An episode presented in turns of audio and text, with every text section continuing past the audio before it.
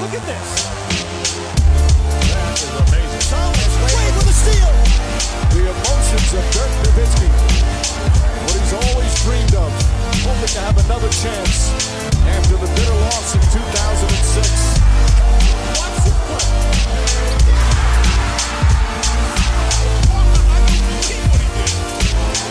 That is amazing.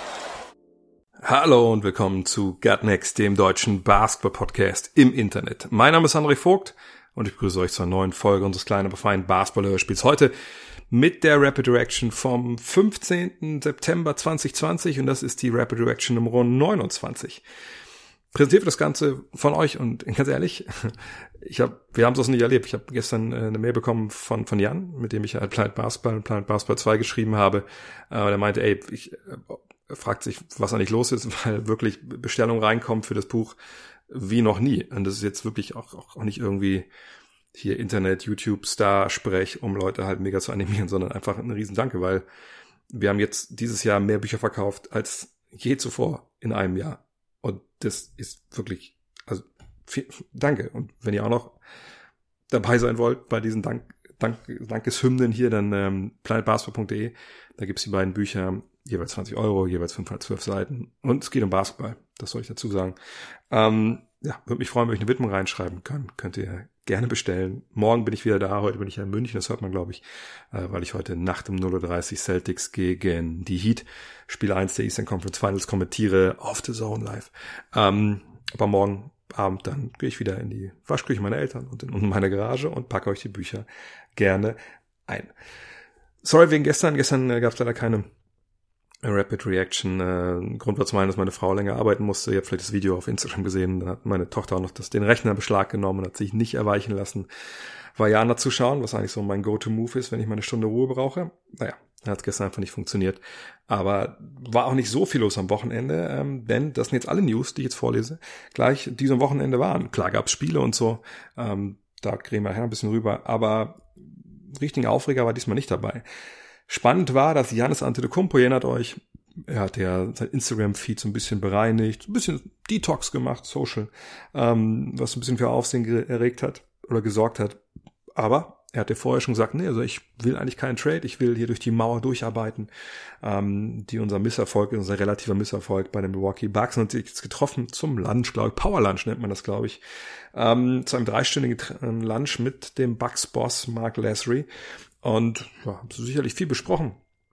Aber das Wichtigste war im Endeffekt, dass Lastry gesagt hat, pass auf, ähm, ne, wir haben Optionen, wir können den Kader verstärken äh, und ich habe auch kein Problem damit, Luxussteuer zu zahlen. Da gibt's ja durchaus Besitzer, die davor ein bisschen zurück, äh, zurückschrecken, weil sie denken, ja, warum, ne, extra nochmal Steuern bezahlen, nochmal auf, äh, die Gehälter oben drauf, das muss auch so funktionieren. Aber Lastry hat gesagt, nee, wenn das Sinn macht, wenn das Team besser gemacht wird, dann Luxussteuer kein Thema. Und die beiden wollen sich nochmal treffen nach dem Urlaub. Also wenn ihr jetzt schon in der Trade Machine wild rumgespielt habt, um Antetokounmpo zu eurem Team zu bringen. Also zumindest bei Janis. Alle anderen sind, glaube ich, zu haben. Ähm, vielleicht die Zeit ein bisschen anders nutzen. Leandro Barbosa, der hat jetzt eine Menge Zeit. Warum? Ähm, ja, ist in Rente gegangen. War auch irgendwie klar, dass er aufhört. Ähm, ehemaliges Six-Man of the Year NBA Champion, Team mit den Warriors geworden. Und bei denen wird er jetzt arbeiten, äh, wird im Player Development dabei sein finde ich, finde ich spannend, weil ich mir denke, so, okay, wenn Leandro Barbosa dir den Wurf beibringt, zum Beispiel, das wird aber, das wird spannend, weil wenn euch erinnert, sein Wurf sah immer so ein bisschen so aus, ob er sich immer selber fault.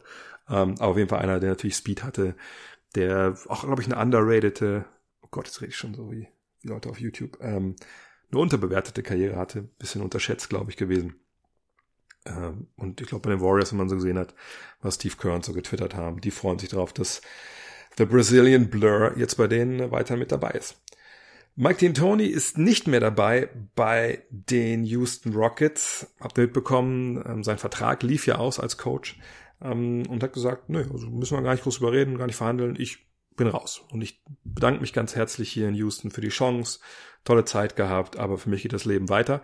Hat gleichzeitig gesagt, dass er auch weiter coachen will und ähm, wird auch wohl nicht großartig zum Arbeitsamt stempeln müssen sondern er ist direkt im Gespräch, zum Beispiel in Indianapolis bei den Pacers, bei in Philadelphia bei den 76ers. Und man fragt sich so ein bisschen, oh krass, also, ne, das ist ja jetzt das Letzte, was wir von ihm gesehen haben. war ja super konträr zu dem, da rede ich gleich mit Ole Freaks noch drüber, ähm, was er früher in, in, in Phoenix gemacht hat. Ne? Also diese ISO-Ball-Geschichte, jetzt Microball äh, in Houston, fand ich zumindest erstaunlich, dass er direkt überall auf der Liste war. Ne? Auch bei den Teams, die schon länger nach Coaches suchen. Ähm, aber scheint wirklich so zu sein. Äh, ist ja auch ein sehr innovativer Offensivcoach. Und äh, würde er bei den Pacers und Sixers passen? Weil die Pacers tragen ja die Pace im Namen. Die wollten schneller spielen. Das, wenn ihr euch erinnert, als Nate McMillan damals einen Job bekommen hat, schon ein paar Jahre her, aber da war wirklich die Verwunderung groß, auch hier bei God Next, warum man den Nate McMillan geholt hat, weil Larry Bird hat damals ja einen Trainerwechsel angestrebt als Executive, ähm, weil er gesagt hat, ey, wir müssen moderner spielen, wir müssen schneller spielen, mehr Dreier. Und da stand ja eigentlich Macmillan nicht wirklich für. Kollege D'Antoni steht natürlich dafür, deswegen glaube ich schon, dass das eine, eine gute Addition wäre. Da natürlich ein bisschen die Frage, wie löst man dann ne, Turner, Sabonis, dieses Duo, was eh schon oft jetzt ne, Richtung Trade so ein bisschen geschoben wurde, muss einer von beiden gehen. Ich würde immer noch plädieren dafür, dass man Turner irgendwo eintauscht. Das wird spannend. 76ers wäre vielleicht sogar noch spannender, denn wow, ich meine, D'Antoni mit seinem Offensivgehirn, mit seinem Innovationswillen, mit Embiid und mit Simmons, das würde ich eigentlich sehr gerne sehen. Also kann er auch groß spielen mit einem wie Embiid? Das wäre wär, wär, wär super, super spannend. Ich glaube, wenn ich es mal aussuchen könnte, würde ich sogar sagen, ey, komm, Mike D'Antoni geht nach Philadelphia und dann schauen wir dann mal. Aber ist jetzt der Abschied von ähm, D'Antoni denn ja, das Ende von Microball in Houston? Und wie geht's überhaupt in Houston weiter? Und zum Thema Houston Rockets, da möchte ich nicht alleine nur was erzählen. Da habe ich mir heute jemanden eingeladen, mit dem ich traditionell schon äh, dienstags mir so die Cold Takes vielleicht anschaue in der NBA-Bubble, so rund um die Welt. Ole Freaks, hallo Ole. Du warst im Urlaub, äh, von daher bist du frisch gestärkt für dieses äh, Stück, was wir jetzt machen wollen. Es geht um, um die Rockets. Ja, Mike Dean Tony ist gegangen aus, aus freien Stücken, wie man gehört hat. Allerdings gab es da schon länger ein bisschen Verstimmung. Man hat ihm ja keinen längeren Vertrag gegeben, etc. pp. Ist das jetzt, und das ist der Cold Take, den wir heute besprechen wollen, deiner Meinung nach auch so ein Fingerzeig in die Richtung, ah, okay, jetzt reißen die in Houston alles ein und Maury muss gehen, Microball, Maury Ball ist das Ende. Sehen wir da jetzt einen kompletten Neuaufbau in Houston? Es ist so ein bisschen kompliziert, weil also eigentlich würde man schon denken, da sollte man jetzt einiges Neues ausprobieren. Gleichzeitig, es gibt ja keinen Spielraum. Also sie können sich jetzt da jeden reinholen. Ich weiß nicht, ob sie irgendjemanden finden können, der es besser macht als Maury und der halt an dieser Lage, in der sie da jetzt gerade sind, also dass sie halt vertraglich extrem belastet sind über die nächsten Jahre, das Team altert und man nicht wirklich weiß, wie man da jetzt wieder rauskommt. Da gibt's ja nicht wirklich irgendeinen GM, den sie reinholen können, der sagen kann, gut, ich habe jetzt hier den perfekten Trade für Westbrook, damit können wir nächstes Jahr wieder komplett angreifen. Also sie sagen zwar, uns fehlt irgendwie das eine oder andere Stück, aber also es fehlt ja mehr, wenn man ehrlich ist. Es fehlt vor allem irgendwie ein finanzieller Spielraum, um wirklich irgendwas zu tun. Und also wenn es jetzt konkret um Murray geht, ich glaube ehrlich gesagt, wenn der geht, dann wird das eher so laufen wie bei D'Antoni, dass der halt sagt, ich gehe freiwillig. Das Problem ist aber halt, der Vertrag läuft noch. Und mhm. äh, Tillman Fertitta schätze ich jetzt nicht ein wie ein Owner, der sich sagen würde, okay, ich schmeiß jetzt Murray raus und bezahle irgendwen anders dann auch noch. Also Fertitta ist ja sowieso jetzt nicht der Typ, der gerne extra Ausgaben hat. Und also wie gesagt, ich sehe auch nicht wirklich, wer, wer jetzt auf dem Markt wäre, der es zwingend besser macht. Oder verpasse ich da irgendwas? Nee, ich meine, es ist ja eh so eine, äh, es ist ja eigentlich schon komisch, dass das Dean Tony weggegangen ist, weil man ja dachte, okay, der durfte da ja eigentlich machen, was er wollte. Ne, immer kleiner spielen, immer kleiner spielen. Ist ja auch gar nicht so lange her, dass sich entschieden haben, wir traden Clint Capella. Das ist, ist ja gerade mal ein halbes Jahr her. So, und ähm, dass er jetzt geht, da kann man genauer die Frage stellen, die du gerade schon äh, bei Murray gestellt hast. Wer soll das eigentlich besser machen als Trainer? So, ne? Also gibt es überhaupt einen, der nicht hält und sagt, ja, das ist eine gute Idee, unter also nur Spieler auf dem Feld zu haben, wie auf den Philippinen, unter zwei Meter so. Ähm, da geht's ja schon los. Bei Maury gebe ich dir auch recht. Also warum soll der jetzt gehen? Das ist ja jemand, der auch gezeigt hat. Und kurze Quizfrage, ohne nachzuschauen. Seit wann ist Maury in der Verantwortung in Houston? 2007 oder sowas in der Richtung? Genau, 2007, Boah, seit dem Sommer. Schlecht. Und das ist eine Ewigkeit es sind 13 Jahre, wenn du es überlegst, und das für einen, der wirklich einen extremen Ansatz hatte, damals, als er angefangen hat. Heute ist ja Maury Ball, wenn wir mal ehrlich sind, gut, jetzt nicht jeder nimmt 50 Dreier, aber das ist ja mittlerweile was, ähnlich wie Mike Dean Tonys taktische Neuerungen damals bei den Suns, ist Maury Ball ja auch überall angekommen in, in der Liga. Vielleicht noch nicht unbedingt komplett in San Antonio, aber sonst eigentlich schon. Ähm, und der hat ja auch in dieser Zeit auch verschiedenste Kader gehabt. Wenn wir uns erinnern, als das losging, da war ja noch Yao Ming da, Tracy McGrady hat der gehabt. Dann hat er diese Truppe gehabt, wo, wo gar kein Star mal war, mit, mit Shane Battier, die damals, haben sie gewonnen? 23 Spiele in Folge und so. Und dann irgendwann kommt der Harden Trade und dann guckt er halt jetzt von Jahr zu Jahr, wie er halt, obwohl er die Golden State Warriors über allem Thron einen Haymaker nach dem nächsten setzen kann, mit dem Trade für Chris Paul, mit dem Trade für Westbrook. Und ich denke, wenn dich einer aus so einer Bredouille bringt, wenn es überhaupt eine Bredouille ist, dann ist es wahrscheinlich wirklich Murray. Und ich kann jetzt auch nicht erkennen, dass er, er hat sich vielleicht ein bisschen in diese Idee verrannt. Microball, das kann man ihm vielleicht vorwerfen, okay. Aber auf der anderen Seite äh, finde ich, es ist jetzt auch keine ausweglose Situation, wenn du überlegst, dass Westbrook und Hardens Verträge, die können ja schon 2022 enden, weil da haben beide eine Spieleroption. Und bei den beiden könnte ich mir sogar vorstellen, dass die dann sagen, okay, ich, ich kriege ja noch einen Anschlussvertrag für mehr Geld, dann nehme ich lieber den. Eric Gordon hat noch zwei Jahre länger Vertrag, okay, aber das ist vernachlässigen bei knapp 20 Millionen. Und Covington äh, und House und die anderen beiden, die noch unter Vertrag sind, 2021, 2022. Also man kann schon argumentieren, dass du noch, noch eine weitere oder zwei Saisons noch so spielst mit der Truppe. Aber das ist, finde ich, gar nicht so schlimm. Es ist jetzt nicht, dass man sagen würde, für meine Begriffe zumindest, äh, die sind auf Jahre jetzt ruiniert. Nee, auf Jahre nicht. Es wird halt schwer, sich jetzt zu verbessern und sie wollen halt den Titel holen. Das wird, glaube ich, ein bisschen schwierig, aber äh, Nochmal so zu dem Thema Microball, weil also man es wird ja jetzt dann quasi wieder als der Beweis gewertet, das kann nicht klappen und ähm, es wird immer so eins zu eins mit Houston verbunden. Das finde ich halt gar nicht unbedingt richtig, weil, also schau mal, welche Teams sich jetzt in den Eastern Conference Finals gegenüberstehen. Hm. Boston hat keinen Spieler über 6'8 im Lineup eigentlich, also zumindest nicht in den, in den wichtigsten Lineup. Bei Miami gibt's Adebayo, der jetzt auch kein klassischer Center ist von der Größe. Ich würde eher sagen, der Ansatz kann schon der richtige sein und das ist, glaube ich, auch der moderne Ansatz. Es ist nur die Frage, hast du das richtige Personal dafür und inwieweit bist du auch bereit, dann halt trotzdem noch eine gewisse Flexibilität drin zu haben, weil Boston und Miami sind Teams, die total flexibel spielen, finde ich, während halt die Rockets sind zu sehr auf eins fokussiert und das ist, das ist ja nicht zwingend irgendwie Murray Ball oder, oder Micro Ball. Ja gut, Murray Ball vielleicht schon ein bisschen mehr, aber es ist kein, es geht da ja nicht primär irgendwie um diese Größe, sondern eher darum, was tun wir denn eigentlich, wenn, wenn der Dreier nicht fällt und wir nicht zum Korb kommen. Also beispielsweise dieses komplette Ignorieren der Mitteldistanz. Das ist halt für ein richtiges Team, was Meister werden will. Man darf das sich halt einfach nicht komplett dieser einen Idee ähm, verschreiben, meiner Meinung nach, wenn man halt trotzdem noch in der Lage sein will, in den Playoffs auf bessere Defenses zu reagieren. Und das ist halt der Punkt, als sie Chris Paul noch hatten, hatten sie diesen einen Spieler, der das so ein bisschen konnte. Den haben sie jetzt halt nicht mehr. Hm. Ja, genau das ist auch der Punkt, auf den ich hinaus wollte, weil ich habe es auch schon an anderer Stelle, glaube ich, im Fragen-Podcast vor zwei Wochen mal, als jemand meinte, genau mit dem Beispiel Boston, spielen die nicht sogar das, den besseren Microball. Und das ist es halt, ne? Weil ich glaube, defensiv, was sie da machen, naja, da kann man drüber streiten, ob das so nachhaltig ist in so einer Serie, ne? Mit immer alles zu switchen. Sicherlich haben sie auch mal ein, zwei Sachen ein bisschen geändert, aber da kann man sich sicherlich mehr vorstellen. Aber das finde ich gar nicht so schlimm. Aber ich finde es halt im Angriff, genau was du sagst. Und ich, ich möchte, ich möchte auch nicht den Stab über James Harden und Russell Westbrook brechen, aber ich frage mich so ein bisschen, ob wenn man nicht vielleicht den Tony was vorwerfen kann, dann eben, dass das vorne so ja. einfallslos war. Und das ist natürlich immer dieses Huhn-Ei-System, ne? Aber die Frage, hat er jetzt so spielen lassen, weil Harden gesagt hat, nö, abseits, wenn ich keinen Ball habe, da, da laufe ich nicht. Also es geht nicht. Ich brauche Leder an der Hand, sonst bewege ich mich ja vorne nicht.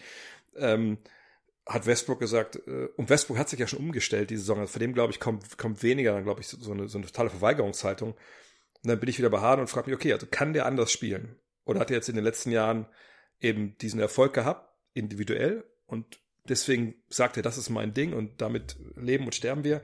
Das ist, glaube ich, das, was man dir in Tony vorwerfen kann, weil einfach vorne da zu viel abhing von Aktionen, die du einfach in der Playoff-Serie als Gegner irgendwann echt so eindämmen kannst, dass es halt nicht mehr funktioniert.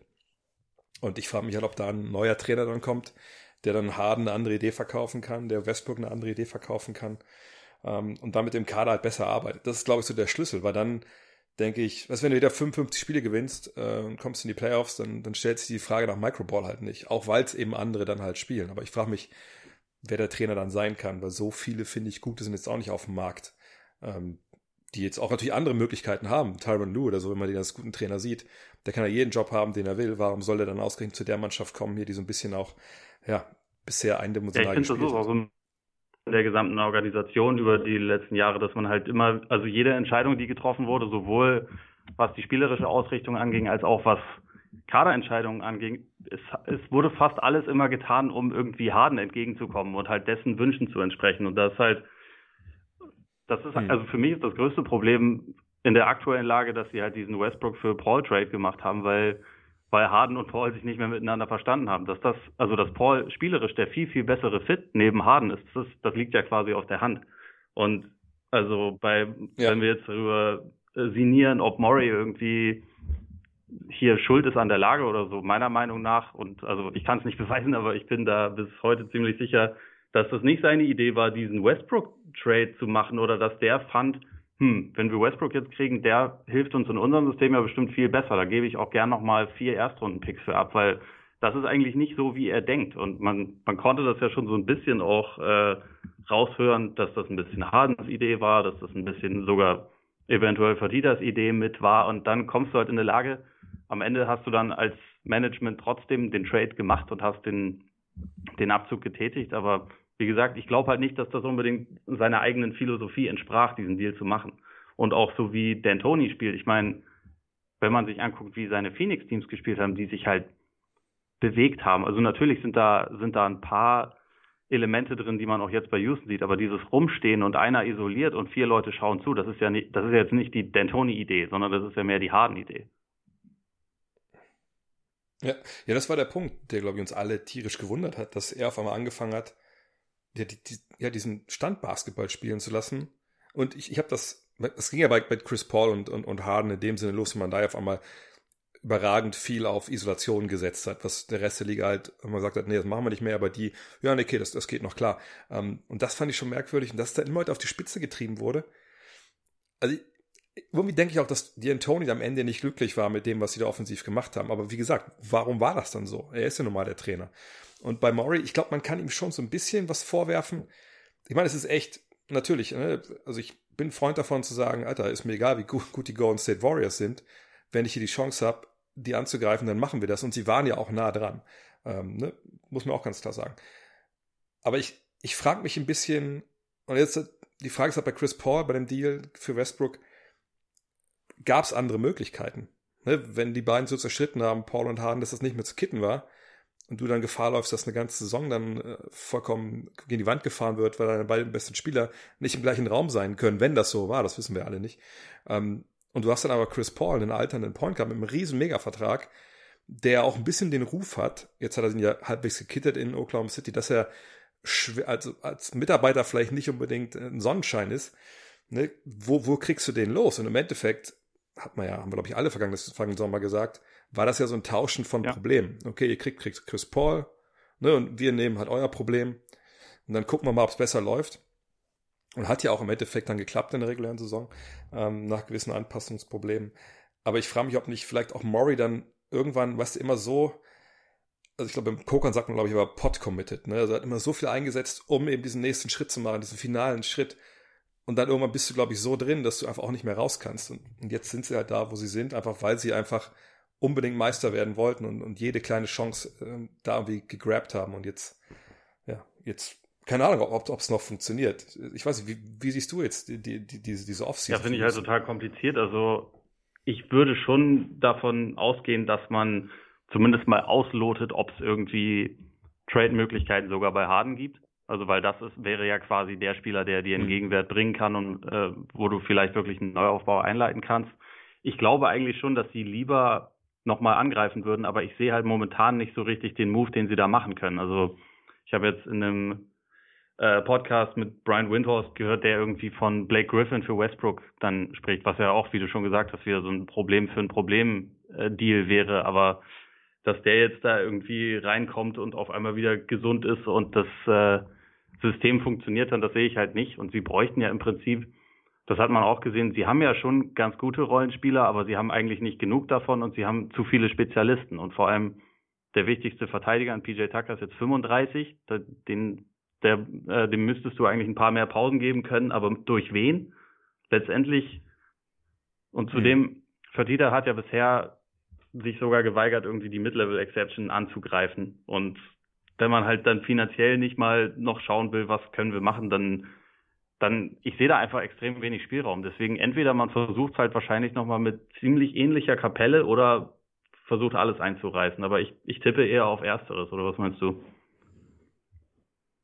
Ja, denke ich mal. Ich meine, was natürlich für Houston ähm, sprechen oder arbeiten kann, wäre dieser Fakt, dass wir wahrscheinlich dieses Jahr von relativ vielen halbwegs fähigen, nicht Superstars, aber halbwegs fähigen Spielern Einjahresverträge sehen werden, weil nun mal, wenn das Salary Cap nicht künstlich hochgehalten wird, das halt schrumpft so und dann wird nicht viel Geld im Markt sein. Gut, 2021 kommen halt eine ganze Menge Stars auf den Markt, aber wenn du jetzt einer bist, du kriegst für sich ein Angebot über drei Jahre, was weiß ich, und, und 15 Millionen, so Mid-Level-mäßig und ähm, denkst aber eigentlich, du sollst eigentlich eher 10 Millionen bekommen, dann nimmst du vielleicht mal auch mal einen Einjahresvertrag, um dich wieder anzubieten. Frage ist halt nur, ist Houston da das richtige Team? Weil, naja, also ich, ich spreche nur hier so als Ex-Zweitliga-Basketballer, aber ich hätte, glaube ich, nicht den großen Spaß, in ja. diesem System zu spielen. Weil es eben nicht, nicht Bewegung hat, weil es eben nicht so Equal Opportunity ist. Klar, wenn Harden gedoppelt wird, dann kriegst du auch mal einen Ball. Oder wenn dann nur Westbrook drauf ist, dann musst du halt 3D spielen. Aber ich, ich glaube, dass nicht jeder Free Agent dahin geht. Und sicherlich sind auch andere Teams genau in der Lage, die Houston jetzt ist. Ne? So Teams wie Philadelphia zum Beispiel, je nachdem wer der Trainer wird. Das wird sicherlich vielleicht ein bisschen attraktiver sein vom System her. Und da hast du auch Superstars, ähm, die vielleicht ein bisschen eigen sind, aber die passen zumindest den Ball auch mal. Gut, Harden hat auch seine 10 Assists, ne? das, das meine ich jetzt nicht so, aber ne, irgendwie, glaube ich, würde ich dann eher zu solchen Teams tendieren, die auch über dem Cap liegen, die auch den nächsten Schritt machen wollen, aber vielleicht einen Basketball spielen, der so ein bisschen mehr dem entspricht, was ne, ich als Otto Normal Free Agent so für mich als Kernkompetenz sehe. Ne?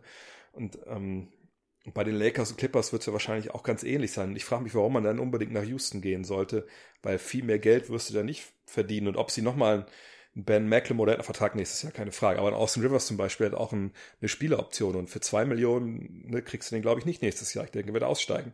Ähm, das heißt, es war ein David Nwaba noch geholt, ne, der dann jetzt nächstes Jahr dabei ist. Aber diese Art von irgendwo anderen durchs Raster gefallene doch brauchbare Spieler, die muss natürlich erst. Ja, und ich meine, das kann schon im Laufe der Saison dann mal passieren, aber das sind halt dann sel im seltensten Fall wirklich Leute, die dich dann nochmal richtig nach vorne bringen. Und ich glaube, da fehlen halt schon einfach nochmal ein, zwei konstante Pieces.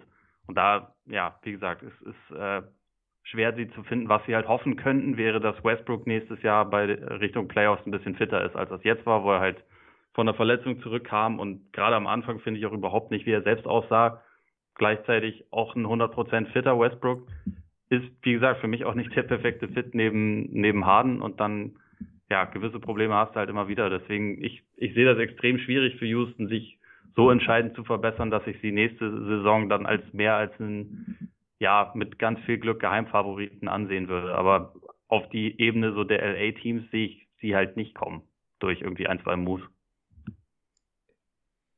Nee, und wie gesagt, brauchen wir erstmal einen Trainer, der natürlich mit diesem Kader auch arbeiten will. Sicherlich, als Coach denkst du immer, du kriegst Leute im Griff, Hauptsache die haben Talent. Aber Westbrook und Harden, auch nach dieser ganzen Zeit ist mit Tony und diesem dann ganz, ganz komischen Basketball, da darf man echt gespannt sein. Muss ich, muss ich dich fragen, heute Nacht, Spiel 1, Eastern Conference Finals, Boston, deine Boston Celtics gegen die Miami Heat und dann natürlich Spiel 7, Clippers gegen Nuggets. Wer macht's heute Nacht? Also ich tippe erstmal im Westen schon auf die Clippers nach wie vor, auch wenn sie mich schon die ganze Saison über und jetzt in den Playoffs irgendwie noch mehr verwirren, damit, dass man irgendwie so selten auf Dauer wirklich konzentrierte Leistungen von ihnen sieht. Ich nehme aber, also letztendlich ist es die Kawhi-Wette und das ist das, was ich schon die ganze Saison über mache. In dem Spiel 7 habe ich lieber Kawhi als fast jeden anderen Spieler oder vielleicht jeden anderen Spieler auf der Welt. Deswegen glaube ich da schon an ihm. Äh, und im Osten, ich sage einfach mal, die Celtics machen es. ich sag mal so, für mich ist diese, diese Serie Miami gegen Boston so, so, unfassbar faszinierend, weil ich einfach denke, weiß ich, ich habe es glaube ich auch vorgestern schon mal gesagt, du kannst mich jetzt glaube ich jeden Tag fragen, was ich denke, wie die Serie ausgeht und jeden Tag ähm, sage ich ja. dir was komplett anderes, weil das so krass ist und so darauf ankommt, welcher Coach sich dann äh, durchsetzt mit, mit seinen Plays und mit seinen Ideen und so. Und es wird so geil werden. Ich freue mich so auf heute Abend. Ich kommentiere es ja ab 0.30 mit Kollegen Schlüter. Ähm, und im Westen, ich mittlerweile, und ich war das ganze Jahr, ne? Clippers werden Meister, das beste Team. Aber und ich, ich, ich weiß ich, ich sage nicht mal diesen unsympathisch, weil ne, Marcus Morris als Mitspieler oder Patrick Beverly die Schnauze nicht halten kann. Aber was für, was für eine Scheiße die spielen Mhm. stellenweise, ne? Also das, da frage ich mich wirklich, kannst du Meister werden, wenn du so den Faden verlierst? Und nicht mal irgendwie, weil der Gegner irgendwas anderes macht, sondern einfach den Faden verlierst, weil du, keine Ahnung, Desinteresse auf einmal hast, weil du denkst, oh, das Spiel ist vorbei, 25. Das ist so, ah, da, da, da dreht sich mein Basketball-Romantiker Romantik- Romantikerherz immer auf links und ich kann das echt nicht gucken, stellenweise. Von daher, aber, aber den traue ich auch zu, dass heute Abend auf jeden Fall das Ding gewinnen, eben weil hoffentlich Kawhi auch mal den Ball kriegt und dann in gewissen Phasen. Ähm, und äh, ja, dann bin ich mal gespannt auf, auf LA gegen LA. Ja, wenn es dann dazu kommt. Also ich, ich finde es auch Gut. echt ein, Ja. es ist einfach so ein frustrierendes Team, weil letztendlich war ihre Wette ja das ganze Jahr über Kontinuität und so Habits bilden. Das ist vielleicht nicht so wichtig, weil am Ende haben wir mehr Talent als alle anderen. Es könnte aufgehen, aber es produziert teilweise einfach, ja, wie du schon sagst, ziemlich hässliche Resultate. Ja, und ich frage mich auch, also ich glaube, der gefrustetste Mann in der Bubble, ich dachte, es wäre immer Dan Daniel House gewesen, aber ich glaube, dass Doc Rivers wahrscheinlich, also ich, ich will gar nicht wissen, was der so im Privaten sagt, wenn er mit Ty Lue und mit Sam Cassell abends mal essen geht, weil der muss so, der muss so kotzen die ganze Zeit. Ich, ich kann mir das gar nicht vorstellen. Weil ich meine, das ist Mr. Ubuntu, ne? Und wenn die Clippers eins sind, dann ist es Ja. immer nicht Ubuntu. Naja, warten wir es ab. Wir sprechen es nächste Woche wieder. Da machen wir wieder Ubuntu. Mal gucken, was es da einfällt an, an Cold Takes, die wir besprechen können. Was gibt's von dir zu lesen? Äh, Du warst im Urlaub, aber ähm, hast, schreibst jetzt irgendwas heute, morgen? Hast du einen Podcast aufgenommen? da, morgen Korpiger geht's mit, dem- mit ja Korpiger das- Podcast weiter. Sehr schön. In diesem Sinne, dann wünsche ich dir eine starke, überzeugende, hoffentlich in Sachen der Clippers äh, Playoff-Nacht. Und dann sprechen wir Jo, uns viel Spaß, wieder. Werner. Kommen wir zu den Programmhinweisen der heutigen Nacht. Habe ich schon vorweggenommen. Wie gesagt, Spiel 1, Eastern Conference Finals, Heat gegen Celtics, 0.30 Uhr. Gordon Hayward kann man zu noch sagen, trainiert wieder, ist raus aus der Quarantäne, er war zurückgekehrt in die Bubble, ähm, hatte er sich ja verletzt und hatte dann in Boston ähm, halt äh, ja, die Reha gemacht. Wird nochmal verlassen, ne? wie gesagt, zum Geburt seines Kindes. Ähm, aber ist erstmal dabei, arbeitet mit, äh, auch wohl schon recht fortgeschritten, aber Brad Stevens hat gesagt, naja, es wird noch eine Weile dauern, bis er wieder spielen kann. Von daher nicht erwarten, dass er jetzt in Spiel 1 oder 2 direkt dabei ist. Wahrscheinlich auch weder in Spiel 3 oder 4. Und um 3 Uhr dann, wie gesagt, Clippers gegen Nuggets, Spiel 7. Ja, was war da los in Spiel 6? Ihr habt es ja eben gehört, also das war wirklich, also man saß da, ich weiß nicht, wie es euch ging, man saß da ja wirklich vor dem Bildschirm und gedacht, das kann auch nicht euer Ernst sein. Also wie sehr kann einem, der, kann man den Faden verlieren, wie, wie wie wenig Charakter kann man so haben, wie wenig kann man sich an, an den eigenen, die Amerikaner sagen ja, pull on your bootstraps, also ziehen man sich am eigenen Schopf aus, der, aus dem Morast, haben sie nicht geschafft. Wirklich einen Charaktertest sehen sie mit fliegenden Fahnen, ähm, ja, wo sie durchgefallen sind und man fragt sich so ein bisschen, was eigentlich mit Playoff P? Ist Kawhi Leonard jetzt der Leader? Haben die zu viel Spiele gehabt während der Saison, wo sie nicht zusammen gespielt haben? Haben sich diese atmosphärischen Störungen, die es ja gab äh, während der Saison, ne, gegenüber Playoff P und Kawhi, ne, dass sie nicht immer zum Training kommen mussten etc., dass die anderen gesagt haben, ey, warum werden eigentlich extra Würste gebraten? Hat sich das jetzt manifestiert? Und das werden wir jetzt in Spiel 7 sehen. Also, wenn die Nuggets das gewinnen, mit all den Problemen, die sie natürlich nach wie vor auch defensiv haben, die aber natürlich nicht in die, in die Waagschale kommen, wenn du die nicht richtig attackierst und wenn du halt denkst, das kannst du alles mit 70 Prozent lösen, ähm, ja, können die Nuggets das jetzt gewinnen und dann, dann bricht über die Clippers, Stichwort Clip- Clippers Fluch, alles hinein wieder. Dann ist sicherlich dieses Team auch eines, was dann stark verändert wird vielleicht. Super, super spannende Frage. Und das Google des Tages, das zielt auch so ein bisschen in die Richtung. Ähm, denn googelt einfach mal, äh, am besten bei YouTube, glaube ich, kommt ihr direkt drauf. 1994 Nuggets Impossible. Die Älteren werden sich erinnern, die Jüngeren kennen die Geschichte vielleicht gar nicht. Ähm, gab schon mal ein Nuggets-Team, die in den Playoffs für Aufsehen gesorgt haben, obwohl sie nicht wirklich, ja, obwohl ihnen nicht wirklich viele Chancen gegeben wurden. Sagen wir es mal so. In diesem Sinne, vielen, vielen Dank fürs Zuhören heute. Ähm, heute Nacht geht's weiter, 0.30 Uhr für mich bei The Zone. Morgen dann äh, die nächste Rapid Reaction, dann hoffentlich wieder mit Julius Schubert. Und ja, ich würde sagen, bis dahin und wenn ihr was Gutes tun wollt, gerne supporten auf gutnext.de oder patreon.com slash gutnext. Oder je nachdem, wo ihr es hört, ne, äh, abonnieren, bei Spotify, bei Apple Music, bei Deezer, wo, wo ihr überall Gartenext findet und gerne auch Rezensionen hinterlassen. In diesem Sinne, bis morgen. Ciao. Look at this. That is amazing. Thomas Wade with a steal. The emotions of Dirk Nowitzki. What he's always dreamed of. hoping to have another chance after the bitter loss in 2006.